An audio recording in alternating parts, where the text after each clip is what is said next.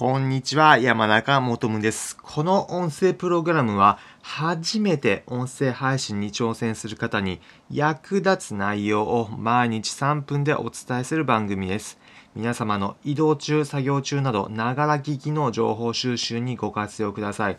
今回は皆さん誰でもできる音声配信を伸ばすためにできることを一つお伝えします。何かというと、結論、定点観測してみてください。どういったものなのか、皆さん音声配信するときにどのような工夫されているでしょうか？例えば配信する時間を変えてみたりだとか、あとは配信する長さ3分間、5分間だったりいろいろ試してみる。もちろん話す内容を変えてみる。いろいろ挑戦されているかと思います。そのような挑戦した後、皆さん何をされているでしょうか？大切なのは結論で言うとリサーチです。もう少し言うとどういったものが伸びたのか分析するということなんです。ただ、リサーチや分析というと、なんとなく難しそうだし、うーん、ちょっとめんどくさそうというふうに思う方もいるのではないでしょうか。そういった方、ぜひ一つやっていただきたいことがあります。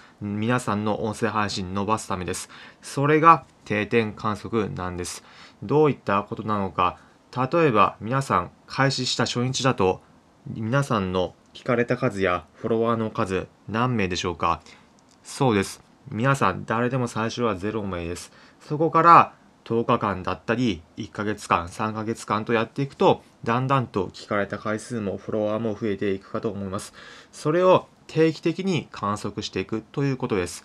例えば初日はフォロワー0人でした。それが1ヶ月後は例えばフォロワー10人になりました。2ヶ月後は30人です。3ヶ月後は50人になりました。といったような感じです。このように定点観測することによって自分の中でもどんどん増えているなということで音声配信に対するやりがいを感じられますしまたこれ何がいいのかというとなぜ伸びていったのかということがわかるということなんです。なので、一つ皆さんに具体的にお勧めするときだと、15日間というスパンで定点観測してみてください。最初の初日、次の15日目、30日目、45日目というようなスパンで皆さんのフォロワーと、あとは聞かれた回数観測することです。音声配信のサービスによっては最初からそういった観測するシステムがついているところもあります。いわゆる YouTube のアナリティクスのようなものです。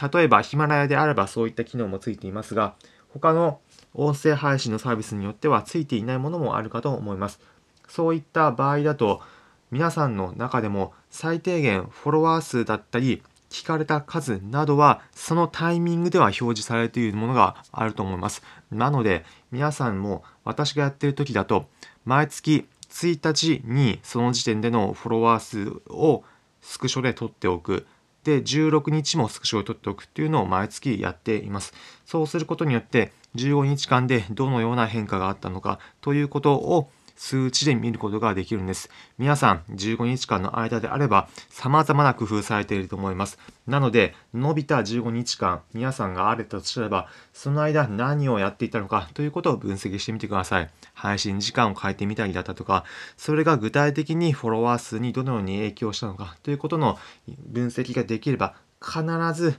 その施策続けることによって皆さんの音声配信伸びることができます。ポイントとしては、最初始めるとき、いきなり毎日の定点観測ということは皆さんちょっとやめてみるというか、うんというふうには思います。なぜかというと、最初1日目、スター音声配信スタートして1日目、2日目、3日目と定点観測しても結論ほぼ変わらないからです。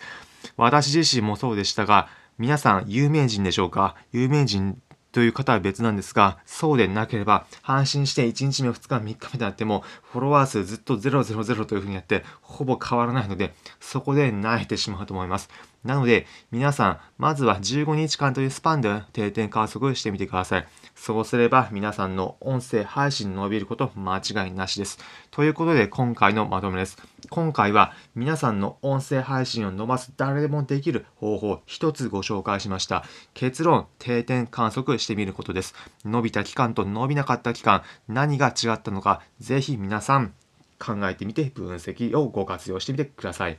今回の内容参考になったという方は、いいねの高評価、またこの音声プログラムのフォローのボタンもポチッと押していただければ幸いです。この音声プログラムは初めて音声配信に挑戦する方に役立つ内容を毎日3分でお伝えする番組です。皆様の移動中、作業中など、ながら聞きの情報収集にご活用ください。それでは、皆様、良い一日お過ごしください。また次回お会いしましょう。それじゃあ。